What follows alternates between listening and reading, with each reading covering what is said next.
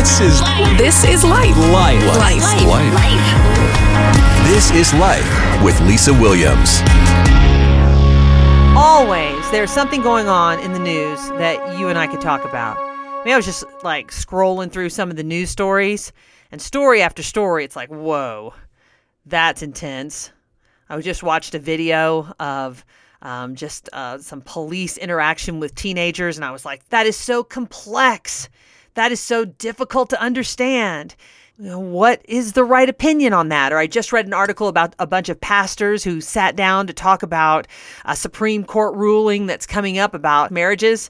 I was like, that is so intense, I'm thinking. Reading what the pastor said and, and hearing all the different arguments. And there is a uh, tendency for someone like me to want to bury my head in the sand and think, these issues are so intense, much more intelligent people than me are debating them. So I'm just going to bury my head in the sand and I'm going to see what's on Pinterest. No, I'm just not going to worry about it. I'm just not going to think about it. But one thing I challenge myself to do is to think. It is a disservice to the brain that was given to me, to the people in my inner circle, my kids, my family. It's a disservice to um, everyone who paid such a great price to be an American and to experience the freedom that we have. To everyone who's lived through different uh, seasons in this country and has had to face many difficult things. It's a disservice to them for me not to think about issues. I don't have to be mean. I don't have to be dogmatic. I don't have to write a blog about it. I don't have to yell at people, but I can think and have an opinion and pray about it. And there, there's always this part of me that thinks one day God's going to call me out and he's going to ask me to stand up for some of these things that I believe in so strongly.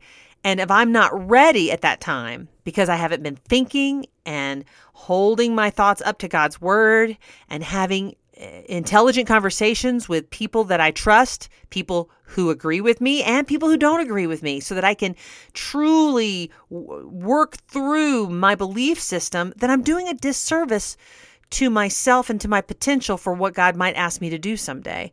I just don't want to bury my head in the sand and be a big brain blob of vanilla pudding that has no core.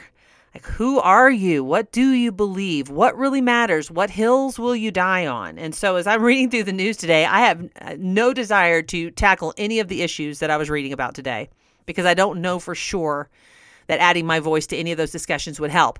But I am again reminded that if I'm not thinking about things, I'm doing a disservice to myself, to my brain, to my family, to my country, and ultimately to the God who created me and placed me in history at this time. So what do you believe? Because a day might come when you will be called to stand for what you believe. And you'll either just repeat what somebody else says, or you'll just go with the, the zeitgeist, you know, the spirit of the age. You'll just say, well, this is what everybody else says, so I'll just go with that. Or you will have a formed opinion about issues, and you'll be able to say, this is what I believe, and this is why.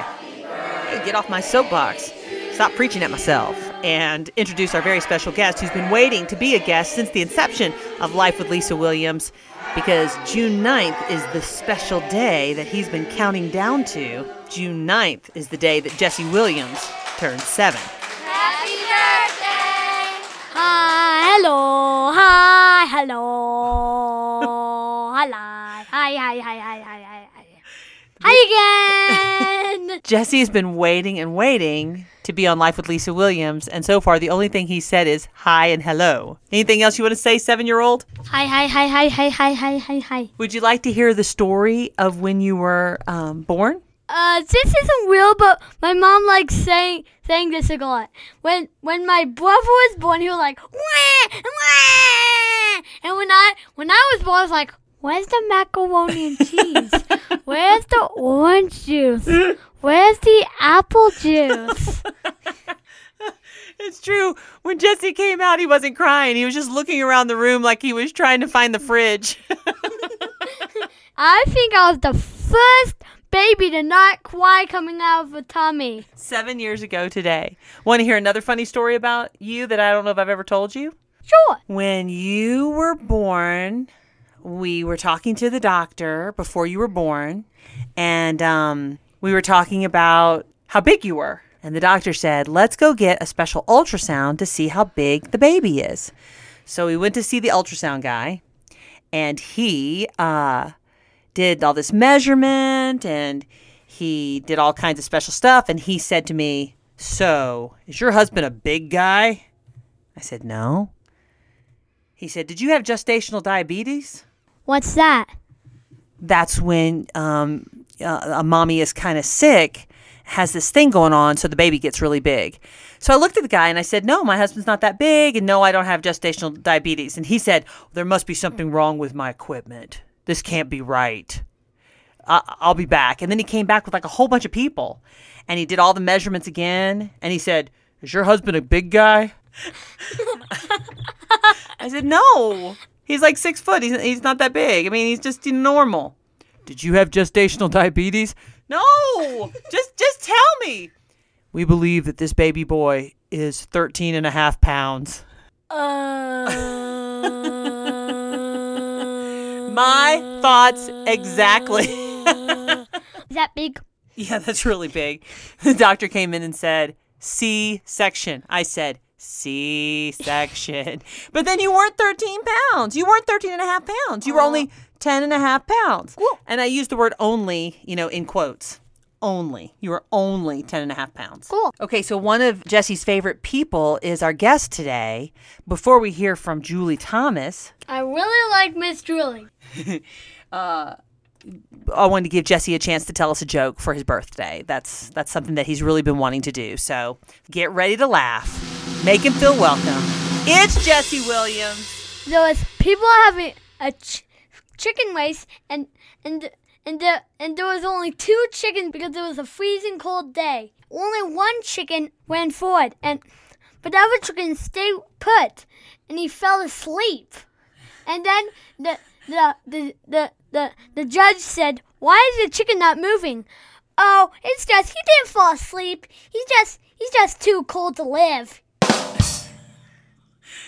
Is that the joke? Yeah. What? I couldn't think of a joke and I made up one right now. You just made that up on the spot? That is so fresh. That is so original. That's great. Happy birthday, sweetheart. And now here's Julie Thomas. Jesse's so sweet. I don't know how this ever started, but he will come up to me and he will say with his sweet little voice, I am your squishy, and you will call me squishy. That's from Nemo. Isn't that from Nemo? I think so. He's so sweet. I love him. I will be your squishy, and you will call me squishy. Just in his little Jesse voice. I adore him. I love that we have kids the same age. How crazy is that? that I know. We were that, pregnant at the same time. Yeah, but we didn't know each other. Mm-mm. Went to the same college. Didn't, didn't know, know each other. other.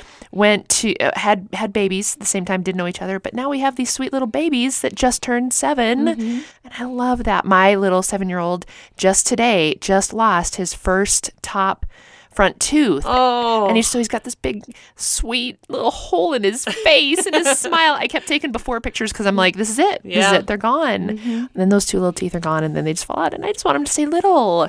But they can't. They can't because time marches on. No matter what, we cannot stop it. It just keeps going, doesn't it? And as it marches on, I just know that we so want to live this very brief life well, don't we? Yes. We just, we want to yes. live it well. We want to live it well for ourselves. We want to live it well for those around us. We want to live it well for our children, for our families, wherever that place is, what we talked about last week, wherever that place is that God has us, we want to live well in that. But here's what I have come to realize in my own life is that the only way that I can live well in this place, wherever it is that God has me right now, the only way that I can live well is when I am spending time in His presence. Because it's when I'm in His presence that I find out what that purpose is for my place. I, I can I can get to the point where I can come to accept, okay, well, this is where God has me right now. I might hate it. It might not be the greatest place. It might be the best. It could be it could be wherever, but where, wherever God has me, I want to know what it is he has for me to do in that place. And the only way that I can do that, and what we're going to talk about today, is the fact that I've got to spend time in his presence. And it sounds really cliche. It does. It, it's it's just, it's this thing that you just, you hear, you hear about it. You go to church, you, you hear about it on the radio, you listen to radio stations, and you just hear, you just need to spend time with Jesus. And when you maybe have been a Christian for a long time, like Julie says, it might just be cliche and not be the real deal of what you do. Or if you're not a Christian, you might be thinking, spend time in his presence. Okay. What does that mean? His presence? What does that even mean? And I think as we continue to think about our lives and think about what we want to do with them, if we were to sit down and, and kind of dream and, and think up, well, here's kind of what I want to do with my life. I think we all have things that just kind of resonate inside of us. We have ideas or we have dreams and, and we think about our future and, and what we want to do and where we want to go. And I think that's all very good, and I think God puts those desires inside of you for a reason. I think he wires you specifically for a reason, because he's got specific things that he wants you to do. But the only way to know that is to get quiet before him.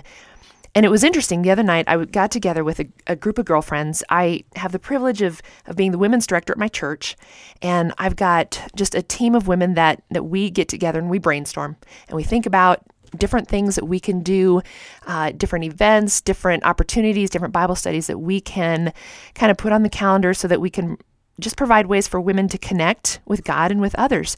And so we were sitting around this past week, and I love these women. I love these women because they challenge me to think, to think really deep thoughts about God.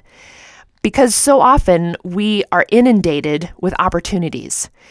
The last thing I want to do as a women's director is just put a bunch of stuff on the calendar just for the sake of having it on the calendar, because we're all busy enough. We've all got enough going on in our lives that we we don't need just one more thing to go out and do.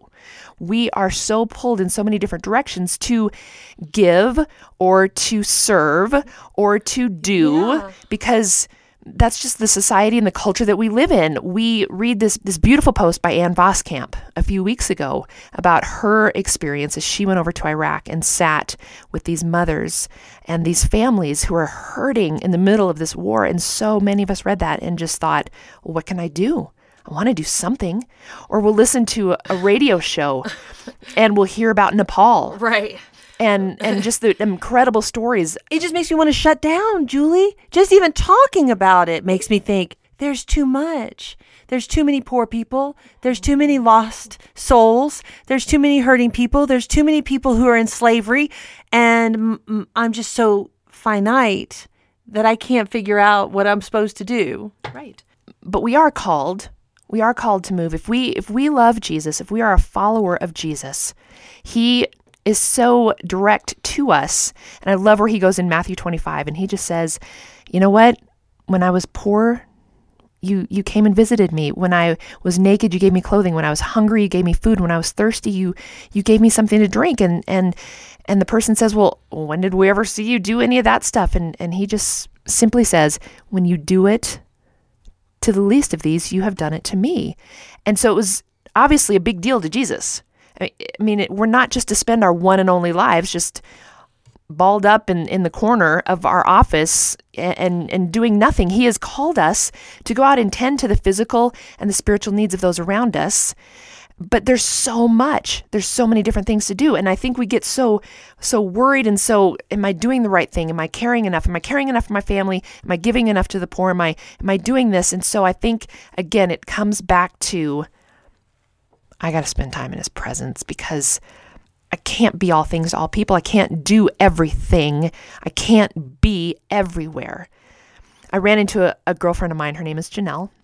And her and I were having this conversation just about what what can I do? How do I know what to do with with this one and only life? And I loved what she said to me. She said, you know what? I have these hands. These are the hands that God has given to me. And and how can I directly use these hands for the people that God has put directly in my life? Because you know what? I, I'm not living in India. I'm not living in Louisiana. I'm not living in California right now. I am living in Colorado. And that's where God has me. And so what can I do as a result of that? And I think I love where Jesus goes in Matthew six. that we worry so much. What am I going to eat? What am I going to clothe myself with? And he just says the lilies of the field, they don't worry. They don't worry. And then he bottom lines it for us. Seek first my kingdom and my righteousness, and all of these things will be given to you. All will be given to you. And I just think as I kind of, as I kind of try to paraphrase that into this reality, into this conversation, it's so oftentimes we are so worried about doing the right thing.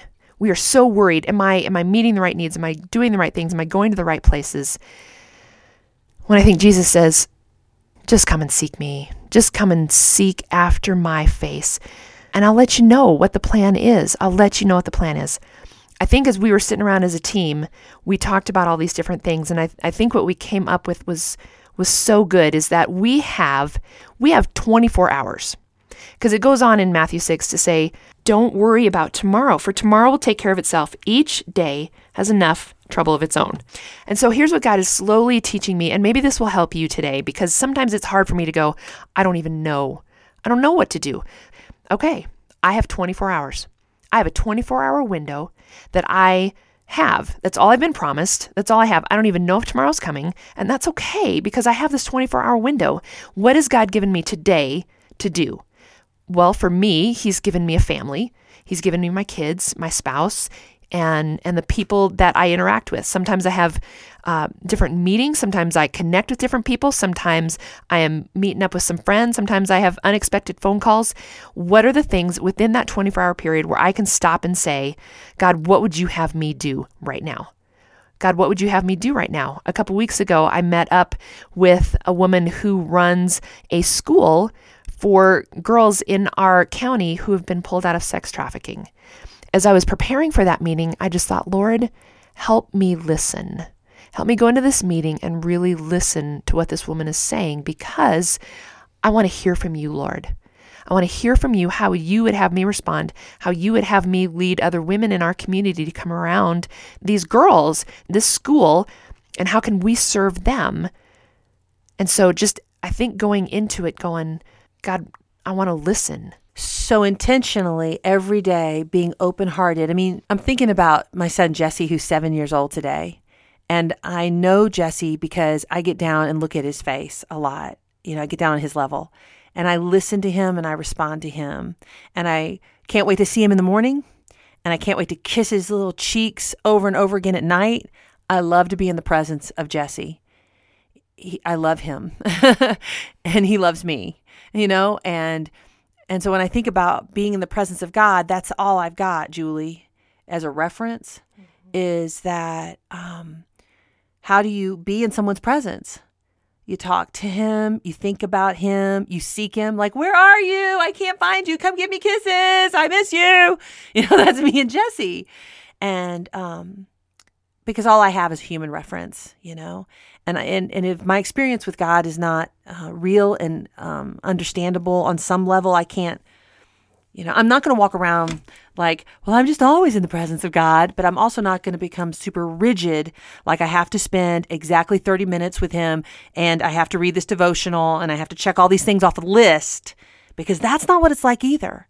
It's a, a living relationship with a my God who loves me. And when I'm in his presence, he downloads his will, his thoughts, he speaks, mm-hmm. he gives me peace. You know, you're not sitting there going, okay, I need to schedule time with my child today. I need to orchestrate some time where I can look at his sweet face and try to think that he's adorable. No, that's not you. You're like, oh, I long for his presence. How can I hang yeah. out? How can I hang out with him today? Because I just have so much joy around them, because you've spent time with him.